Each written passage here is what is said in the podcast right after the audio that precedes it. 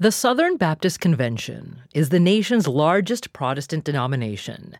It counts more than 13 million members, attending more than 47,000 churches in the convention, with an average in person worship attendance of approximately 3.8 million people.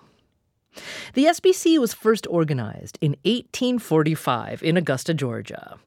Its churches then supported racial segregation and the Confederacy during the Civil War. Southern Baptists officially believe that the Bible tells the absolute truth, quote, without any mixture of error, an edict that dates back to the mid 19th century. So the SBC brought the full force of the gospel to its long support of slavery. One Virginia pastor in 1860 wrote, quote, Jesus Christ has not abolished slavery by a prohibitory command, end quote. And that slavery was not a sin, but a gift, as he believed it brought millions of enslaved people, quote, within the range of the gospel. In 1995, the SBC officially apologized for its racist history, repudiating slavery as a, quote, historic act of evil. Though the SBC no longer believes in a biblical justification for slavery, the convention remains unmoved from its belief in the unerring words of the Bible. And it is to the Bible which the Southern Baptist Convention turns again and again in justifying its ongoing prohibition of women who wish to serve their faith as pastors.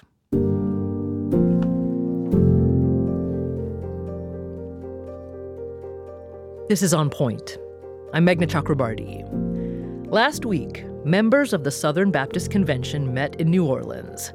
12,000 attendees voted to officially ban women from serving as pastors. As many as are in favor, would you indicate by raising your ballots?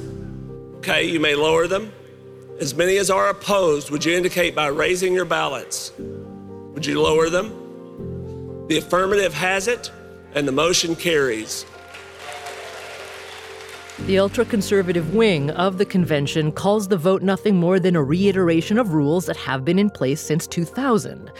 Todd Stinnett, senior pastor at Black Oaks Heights Baptist Church in Talbott, Tennessee, told the delegates that the Baptist Faith and Message document from 2000 already states that, quote, scriptural officers are pastors and deacons, and therefore, that while both men and women are gifted for service in the church, the office of pastor is limited to men as qualified by Scripture.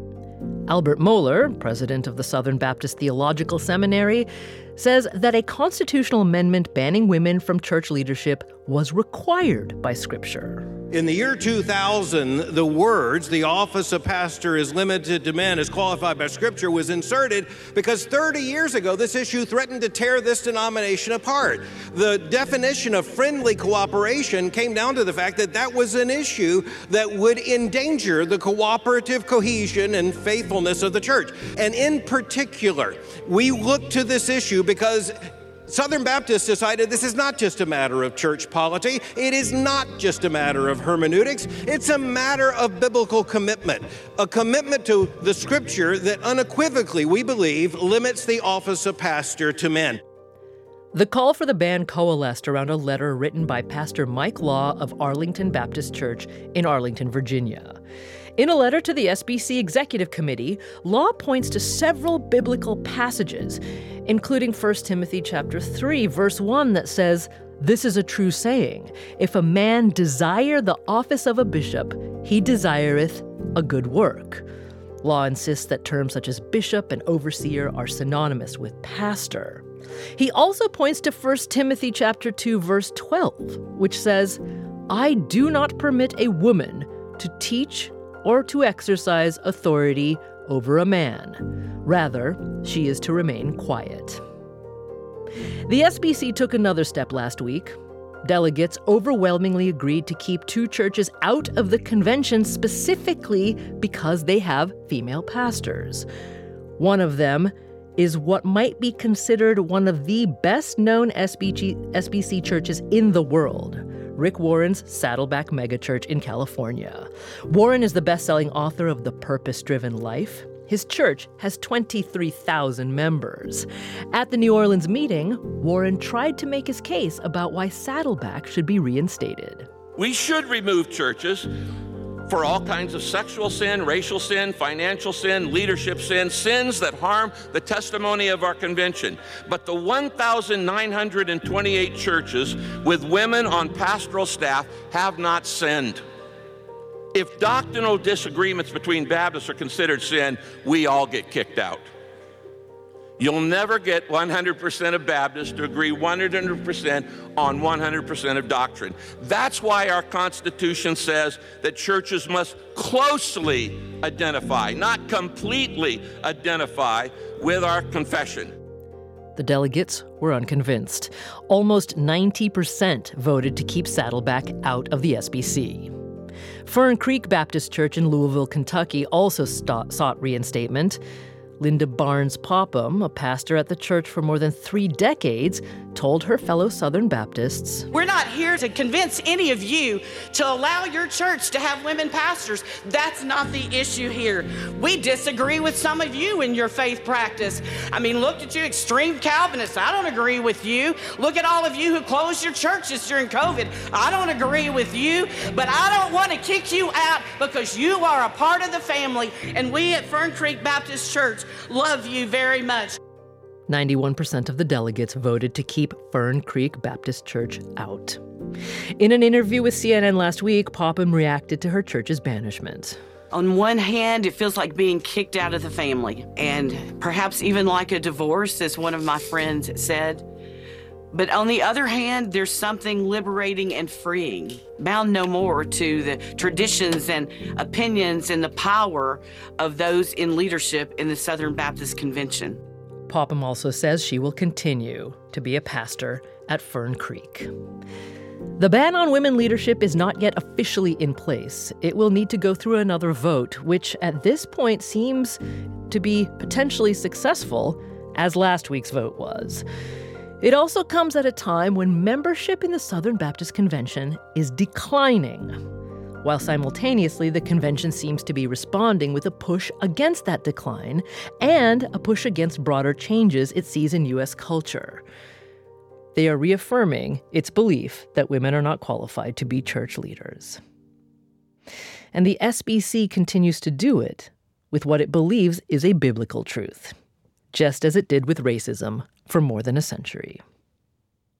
Well, joining us now is Carlisle Davidhizar. She's an associate pastor for family and communities at May Memorial Baptist Church in Powhatan, Virginia. She's also the author of an op ed that appeared in the Baptist Global News about being one of the female pastors on the quote SBC's hit list. And you can find a link to that at onpointradio.org. Carlisle Davidhizar, welcome to On Point. Hi, Meghna. Thank you. I'm happy to be here. Is your church still uh, willingly a member of the SBC right now?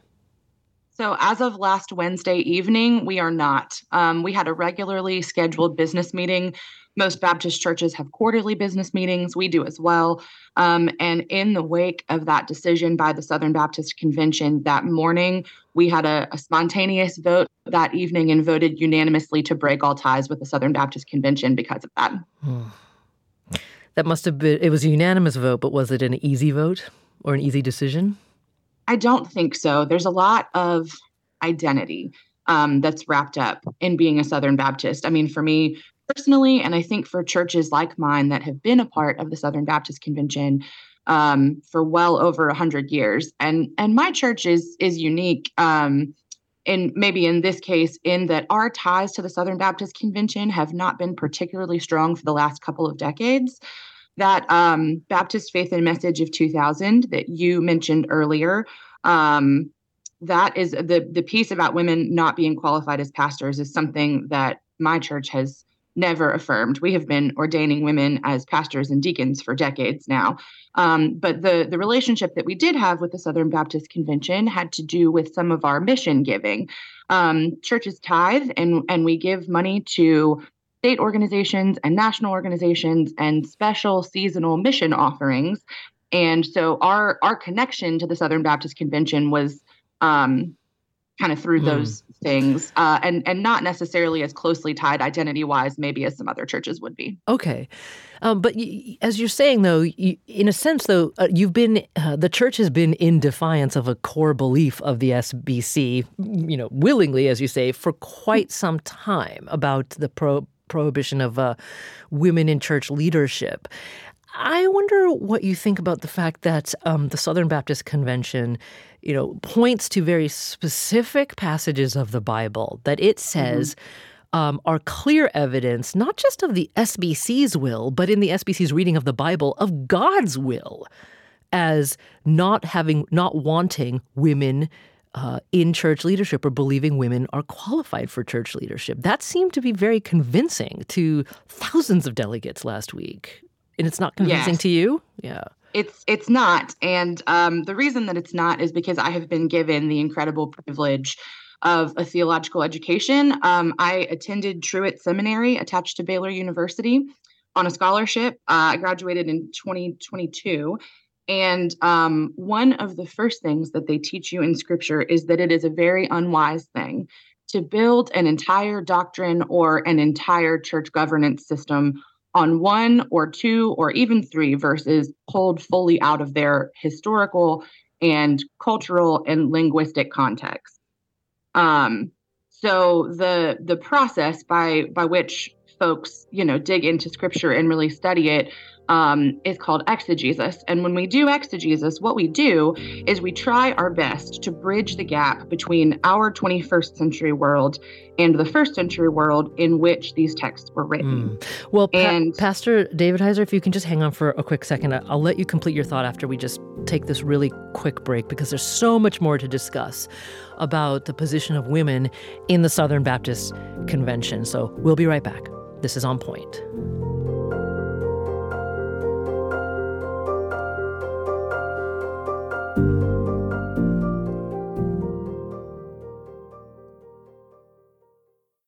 Support for the On Point podcast comes from Indeed. We're driven by the search for better, but when it comes to hiring, the best way to search for a candidate isn't to search at all. Don't search, match with Indeed. Ditch the busy work and use Indeed for scheduling, screening, and messaging so you can connect with candidates faster.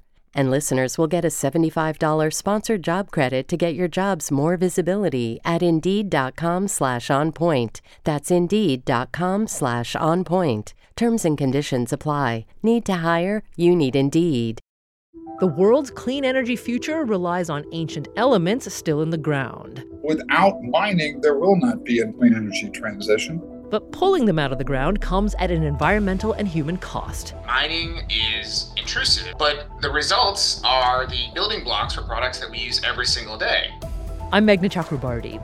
Join me for Elements of Energy Mining for a Green Future. Five consecutive episodes right here, so make sure you're following this podcast.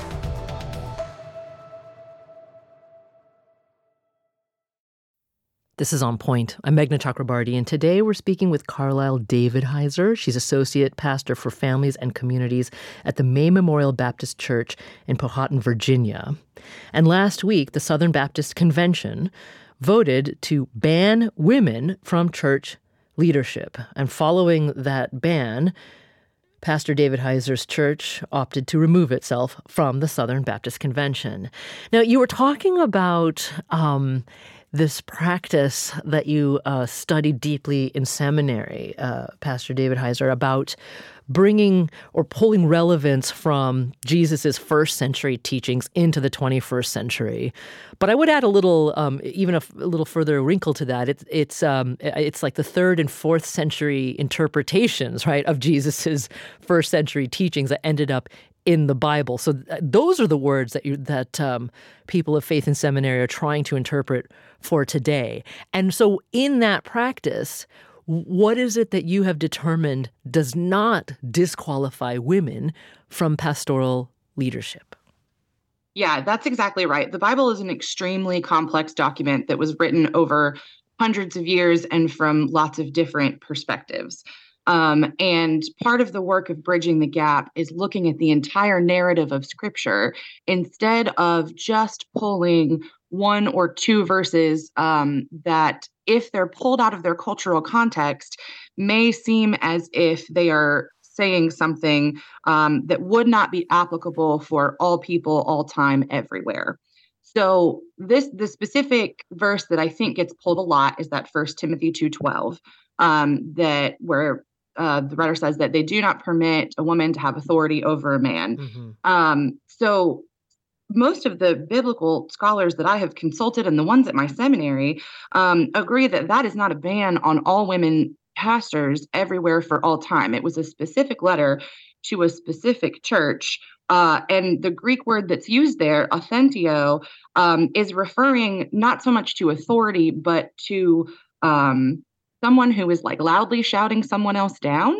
Um, it's it's one specific correction for one specific church in one specific historical context. And so the work of exegesis is placing these very complex ancient documents um, in their larger narrative, which I think when we look at all of scripture, I see so many places where women prophesy and lead, and where Jesus uh, trusts women with ministry and with the gospel message.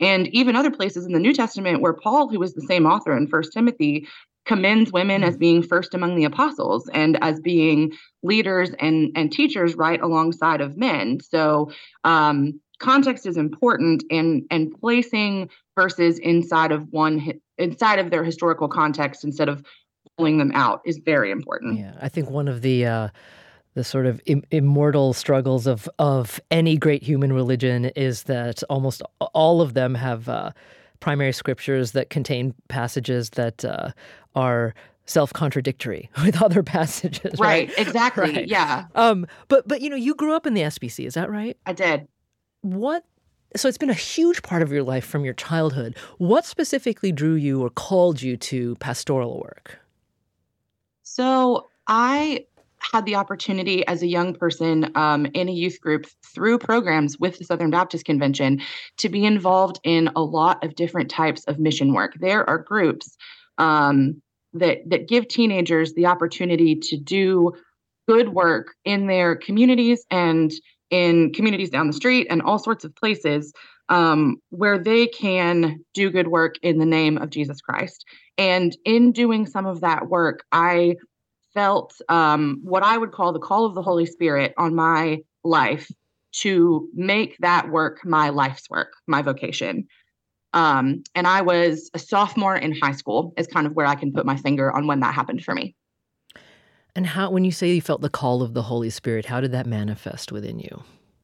Um, so, in this specific instance, I was teaching at a vacation Bible school, and um, I was uh, I was 15 years old, and I was giving a lesson to students younger than me, and I could tell that they were hearing me and hearing what I was teaching them and responding well. And um, something in me knew that this was something that I was capable of. Um, and at the time, I thought that it was specifically focused to children's ministry, youth ministry, things like that. Um, that still very much is a part of my calling. Uh, this week, I'm I'm calling in from youth camp with my students this week, so that has remained true. Um, but I feel like my calling has widened as I have grown and matured, and um, now I do some preaching at my church, and I've been dipping my toe into the pool of writing and and some of that kind of stuff. So I think it has grown as I have grown, and um, it has always just been sort of a, a, sureness in my soul that that is something that is the work that I am called to do mm. in the world. Has anyone in your congregation ever told you, or or has there been any? Um, discontent ever communicated from the congregation somehow that because you're a woman that uh, their their relation there's something inadequate about that that is um, uh, let's say hampering or their their relationship with God, right? Because I mean, it seems like to me that that's the fun one of the fundamental um, uh, uh insinuations in what the SBC is saying about women in, in pastoral leadership. They did they just can't do a good enough job for their mm. congregation. So at my current church, never, not once. Um, and the other churches that I have been at in my life, um, I think it's important to say that not all churches are a monolith and that mm. there are, you know, a, a, wide variety of opinions in churches. And I have found support in all of the churches I've been in in my life. And I have also found folks who um, probably wished I would sit down and be quiet in all of my churches in my life. Um, I think I think maybe some of the most disheartening things you hear is uh, people seem kind of surprised when you preach a message or teach something and um, they think that you did a good job. You get a you get some occasional that was pretty good for a woman or things of that nature. Um, the after I experienced that calling as a teenager, there were a couple of men at the church I attended at the time who told me that I misheard God, um, that God did not call women to be pastors, that perhaps I was being called to be a pastor's wife or something of that nature. And I, to this day, believe that those men thought that they were telling me the right thing. Um, I have come to disagree mm. since then. Mm-hmm. Um, and I have grown and my faith has deconstructed and reconstructed a lot over the past few years. Um, seminary will do that to you. Um, so, but I, I think the majority of folks in my life who know me and love me um, have been supportive, yeah. which is which is good and kind and i appreciate them being in my corner maybe even if they don't always understand right well in a minute we're going to hear from um, a pastor who takes a different view. Uh, but, sure. but, but before we get there, um, you know, a little earlier you heard me heard us play that tape from um, Albert Mohler, president of the Southern Baptist Theological Seminary, who I did who reflected on the fact he you know he says that this issue threatened to tear apart the convention. Uh, 30 years ago, and so therefore there was the the, the 2000 um, year 2000 language added, and now once mm-hmm. again this vote for a constitutional change. But what do you think is driving this focus on female leadership right now in the SBC? I think some of it is centered on the fact that um, you mentioned this earlier too, that the Southern Baptist Convention is seeing a decline recently. And I think as humans, I don't think that this is a uniquely Southern Baptist problem, but I think that our instinct when we feel threatened is to batten down the hatches um, and to attempt to, I don't know, control things maybe more than we would be able to otherwise. And um, I, I think that there are some leaders in the Southern Baptist Convention who feel strongly that this is an issue of biblical authority, that if we are taking our Bible seriously, we have to do what it says. Um, and I, I think the important thing to remember is that while we believe that the Bible is perfect, we have to be very careful not to say that our own biblical interpretations are perfect. Mm, um, mm. That that those can be fallible, certainly, right? Like you mentioned earlier, that the Southern Baptist Convention used the Bible to justify slavery and racial segregation for many years. And that is a shameful part of the Southern Baptist Convention's past. And, um, you know, that error has been realized, but not before it did very real damage. Yeah. So, and so I think, yeah, it's it's important that we don't sanctify our own opinions or our own biblical interpretation and be open to new ideas. Yeah. Okay. So um, Pastor Carlisle Davidhizar, just hold on here for a second because I want to note that we did ask Bart Barber, who is the president of the Southern Baptist Convention, uh, if he could join the show today. Uh, he was unable to and declined. But last week, Barber was asked at a press conference at the uh, SBC's annual meeting in New Orleans about his thoughts on the choice to ban women in church leadership. Fact is, there has never been a moment in the history of the Southern Baptist Convention that the Southern Baptist Convention was supportive of the idea that women could occupy the office of pastor, elder, and overseer. It's just that I think we've had hope that people who had come to a different conclusion from us would rethink that and would have an opportunity to change. Obviously, Linda Popham made a passionate ar- argument from the floor to suggest that there are no limitations based on sex for people being able to serve uh, in any role in the church. And for them, I think what we would say is Southern Baptists and your church are in different places and seem also to be moving in different directions. And so that's the kind of thing that causes the convention to, to look and ask whether it's important for us to clarify who we are and to clarify where we're going. And churches need will need to assess how they fit in the direction and in the position that the Southern Baptist Convention has. That's Bart Barber, president of the Southern Baptist Convention, just last week. Well, joining us now is Daniel Darling. He's an author, pastor, and Christian leader. He currently serves as the director of the Land Center for Cultural Engagement at Southwestern Baptist Theological Seminary. He's also an assistant professor of faith and culture at Texas Baptist College. Daniel Darling, welcome to On Point. Well, thank you for having me today. So, um, tell me a little bit more about what it is about women, or perhaps even more broadly, womanhood, that the SBC sees as disqualifying them from pastoral leadership? Sure. Well, I, I first want to take a little bit of issue with with even the framing of uh, this conversation because the SBC hasn't necessarily banned women from leadership in the SBC. What we've what we've done is kind of reaffirmed our longstanding position, you know, through through our entire history of believing that men and women are equal.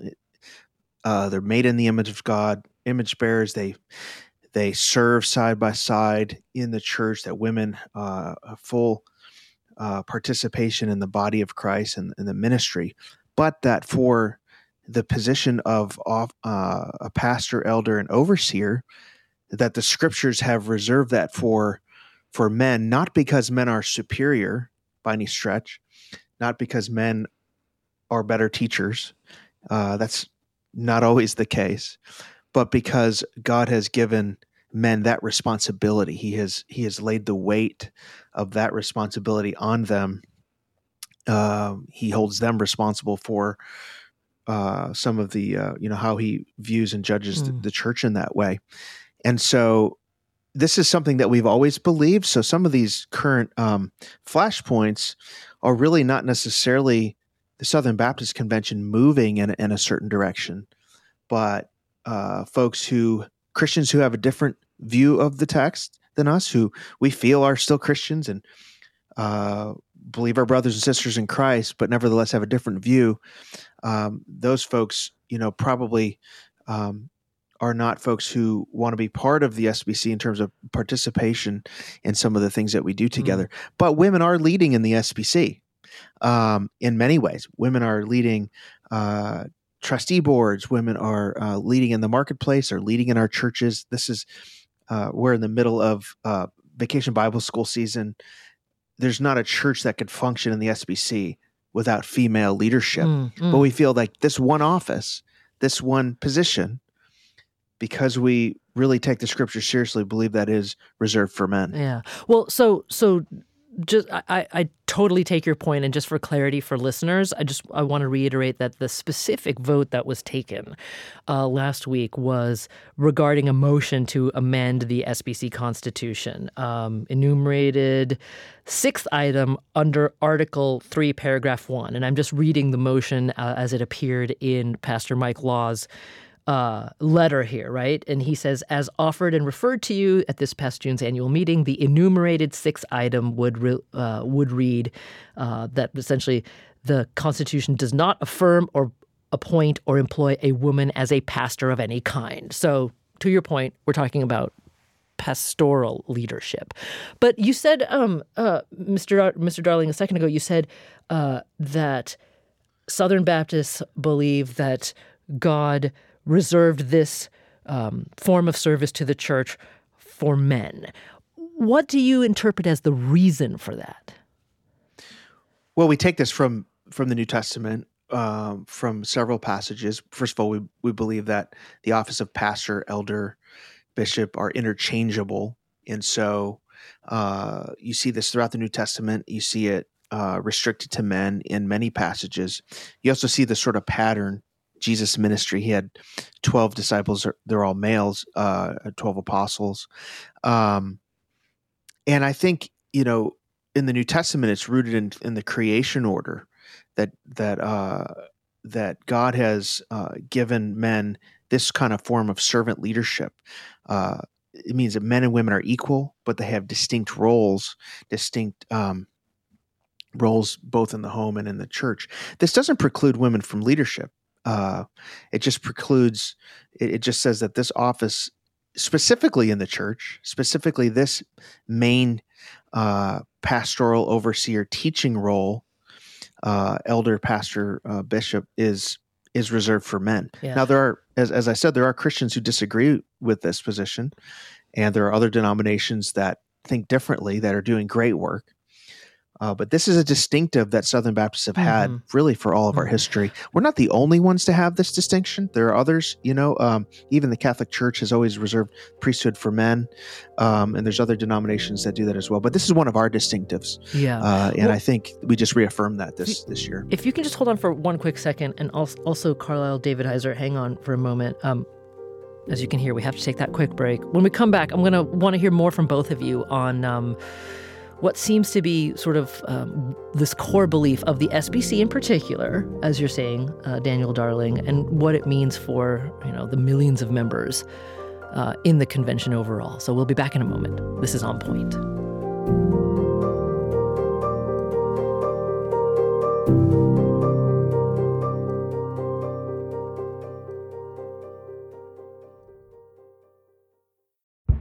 Did you kill Marlene Johnson? I think you're one of the first people to have actually asked. From WBUR and ZSP Media, this is Beyond All Repair, a new podcast about an unsolved murder that will leave you questioning everything. Somebody should be in jail for murdering my sister. A woman who's never been believed. As long as they think I have done this, then they're not looking for who actually did this. And that's what makes it a cold case. No, it's a botched case. And a search for the truth, once and for all. Wow, it just gets more interesting. Beyond All Repair.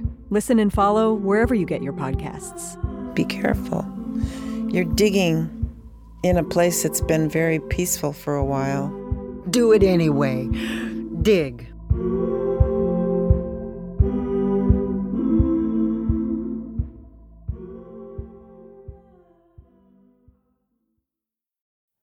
This is On Point. I'm Meghna Chakrabarti, and today we're joined by Daniel Darling. He's currently the director of the Land Center for Cultural Engagement at Southwestern Baptist Theological Seminary, and he's with us from Fort Worth, Texas. And Carlisle Davidhizar is with us as well. She's associate pastor for families and communities at the May Memorial Baptist Church in Powhatan, Virginia. And Pastor Davidhizar, I just wanted to get you to respond to something that uh, Pastor Darling had said before the break about he pointed to uh, the New Testament's creation order, uh, presumptively regarding Adam and Eve, as one of the reasons why the SBC sees um, pastoral leadership specifically as reserved for men. Uh, what's your thought on that? Um, my thought on that is that those those accounts, um, I I'm assuming he's talking about Genesis one and two, the creation accounts that happen there. Um, and my thought on that is that I believe that God created men and women equal in that situation. There are two creation narratives there. In one of them, Adam is created first. Um, in the other, Adam and Eve are created at the same time and both said as made in the image of God. And in my reading of Genesis, and in the reading of Genesis of lots of the biblical scholars that I met and interacted with in seminary, God's design for men and women was mutual mutuality, mutual submission to one another, um, equality, and patriarchy, which comes later in the story, uh, I read as a result of the of the fall of man, as a result of sin entering the world. Um, and and I believe that those of us who are living on this side of the cross in Jesus Christ are free to let go of a system that places men above women. Mm. So, Pastor Darling, um, I, I'm glad that Pastor Davidhizar uh, explained that because um, obviously my n- knowledge of the Bible is nowhere as deep as both of yours, but I had sort of had this recollection that there were multiple creation stories in Genesis. And to the point where um, it seems pretty clear. That you know, the SBC has said the Bible is unerring um, in in its words. But Pastor Davidhizar a moment ago said the words of the Bible may be perfect, but it's our interpretation of it which is not necessarily always perfect. I mean, doesn't the the the the the seemingly contradictory stories in Genesis just lay that out. So how do you know which one to follow in matters of choosing, you know, if the convention should recognize women as pastors? That's a great question. I mean, I think uh, she's right in that our interpretation of scripture can be culturally conditioned because we all are situated in a place and a time. This is where, um, while we place the authority of scripture as Protestants uh, as the highest authority, we also uh, consult uh, tradition, uh, church tradition, and and what the churches believed. Um, and I think on this issue, really, for most of the church's history, uh, the church has believed in this sort of position that the the office of, of pastor is reserved for for men.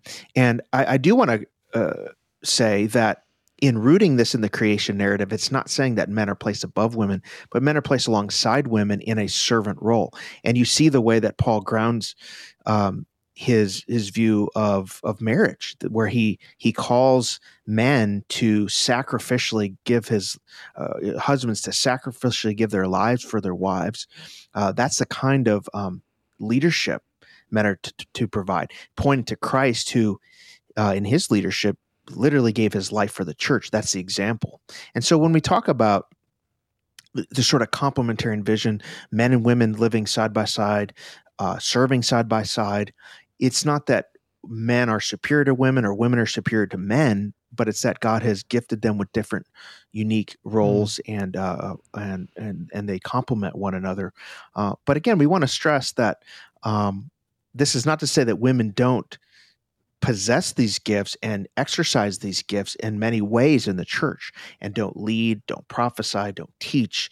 But in this primary pastor shepherding role, we believe that God has uh, has reserved this for men, not because men are superior, right, but because uh, it's it's a servant uh, servanthood. Yeah. Uh, well, you, you said something a minute ago, which I want to just uh, understand a little more deeply. You talked about um, tradition. Now, um, I, I don't, you don't have to be.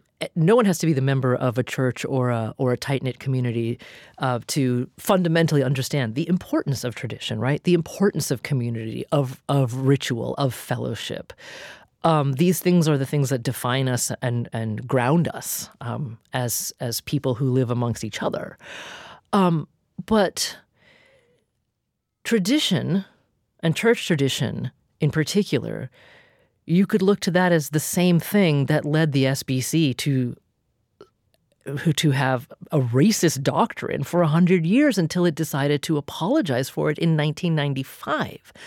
So um, tradition also perhaps hampers a kind of positive cultural conditioning that, that could happen and should happen amongst people of faith. I'm wondering what you think about that. Well, it's true the Bible has been weaponized in service of evil ends before, uh, and the position of the antebellum South, uh, you know, white slave owners using the Scripture to justify slavery, but if you look historically throughout the history of the church, that that's actually a historically aberrant position. Um, and we would argue that folks who used scripture to justify slavery, slavery, we're not stand, we're not going further into the word and further into the, the Christian gospel, but we're a departure away from it. And if you look through the, the, the history of of the church, while there are glaring errors and there are times when the church has used or Christians have used the scripture to weaponize uh, to, to, justify evil.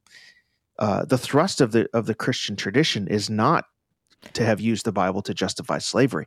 What what you saw in the American South was kind of a historically aberrant position. In fact, there are Christians, contemporary Christians around the world, even people like Charles Spurgeon, other people in other countries, who are looking at American Christians justifying slavery and saying, "Wait a minute, uh, you are you are using the Bible in a in a wrong way. Mm. This is not how Scripture should be interpreted. So I don't think that historical analogy works for this for this conversation. Mm. Well, I take your point about Christendom global Christendom writ large. Uh, but Mm-hmm. I mean, factually speaking, the SBC was born just prior to the Civil Mm-hmm. War uh, in you know in a South that uh, that was willing to secede from the the Union in defense of slavery. That is the context in which the SBC uh, emerged. But but there's another point that you made that I want to turn back to um, Pastor Davidhizar, because earlier in the conversation, Pastor Darling said this is regarding uh, women as as pastors um, and the prohibition thereof.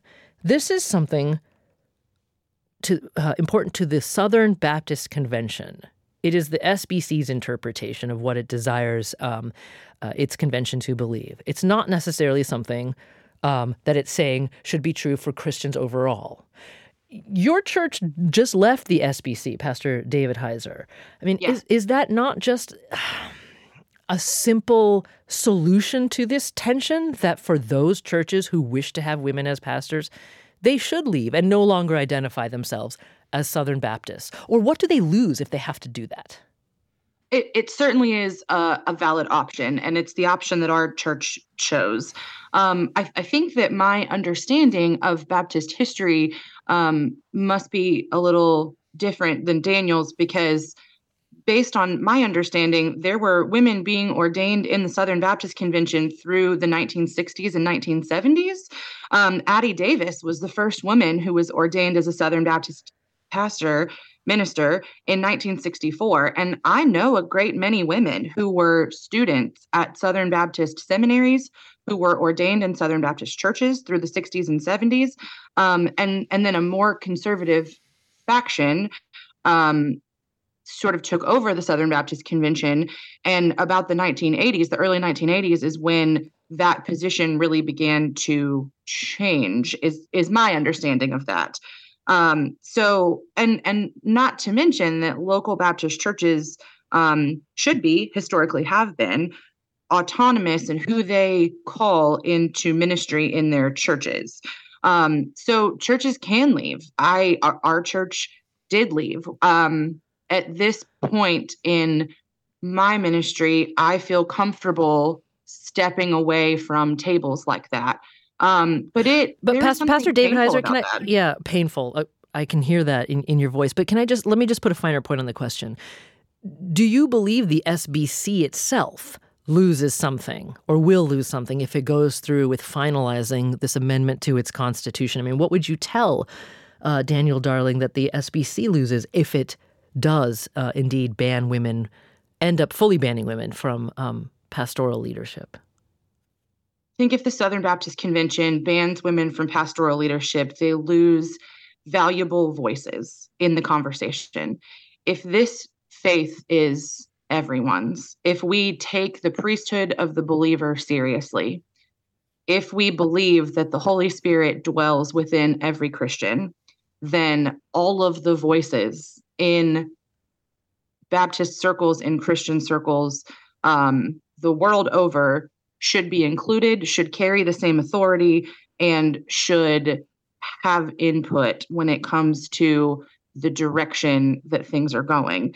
Um, and I think that when you say that that women are disqualified from one particular office, that cannot be equality. It cannot be equality if there is one thing just based on femaleness that is barred. And I think that the SBC runs the risk of becoming more of an echo chamber.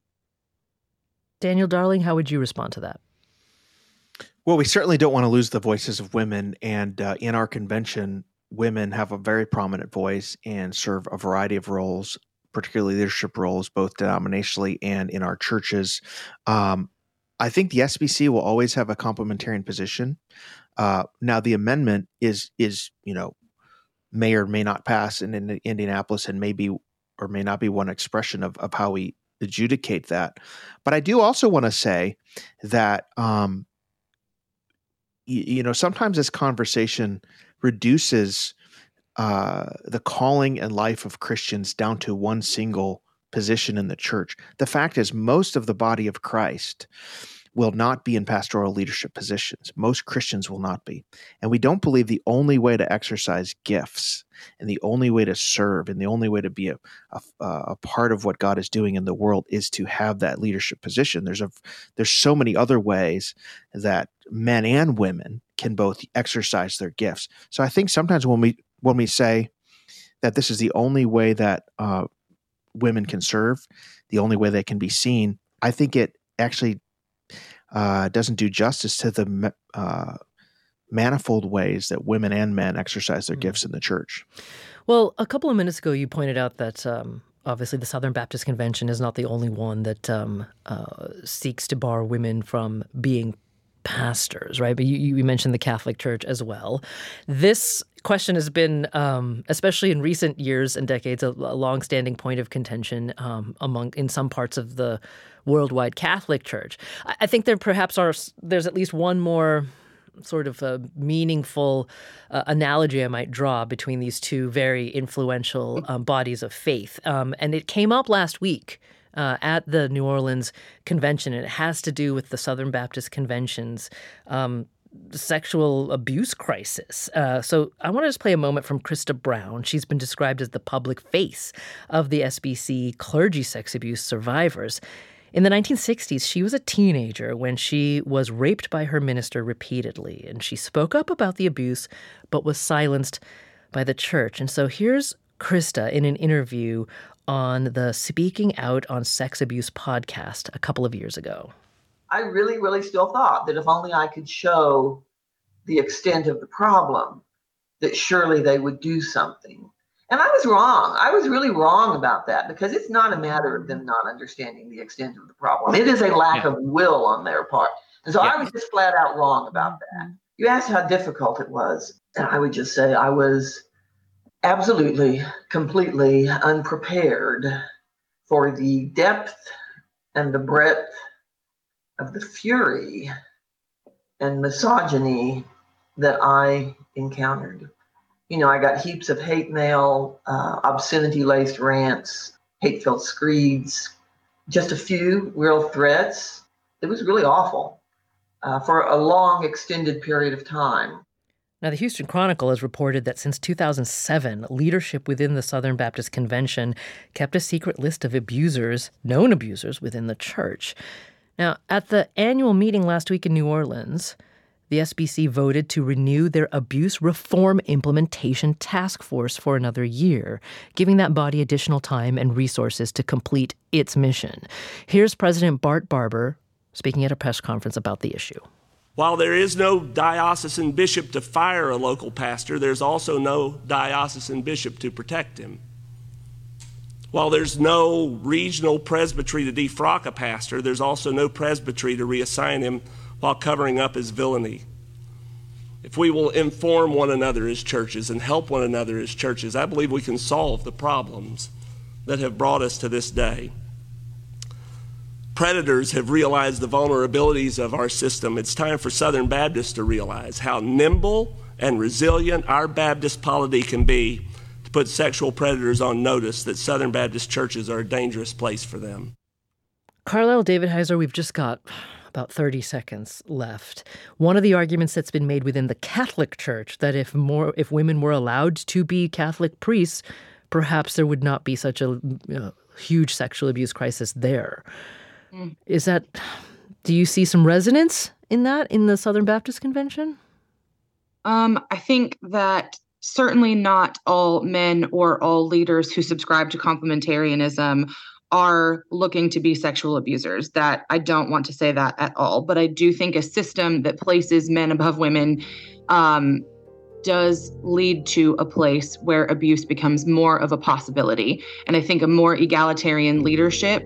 Um, while it wouldn't fix it right away and while it won't ever fix you know bad actors who are going to do bad things uh, i think those are voices that are important in the conversation well, Carlisle Davidhizar, Associate Pastor for Families and Communities at the May Memorial Baptist Church in Powhatan, Virginia, and Daniel Darling, Director of the Land Center for Cultural Engagement at Southwestern Baptist Theological Seminary, thank you both so much for this conversation today. I'm Meghna Chakrabarti. This is On Point.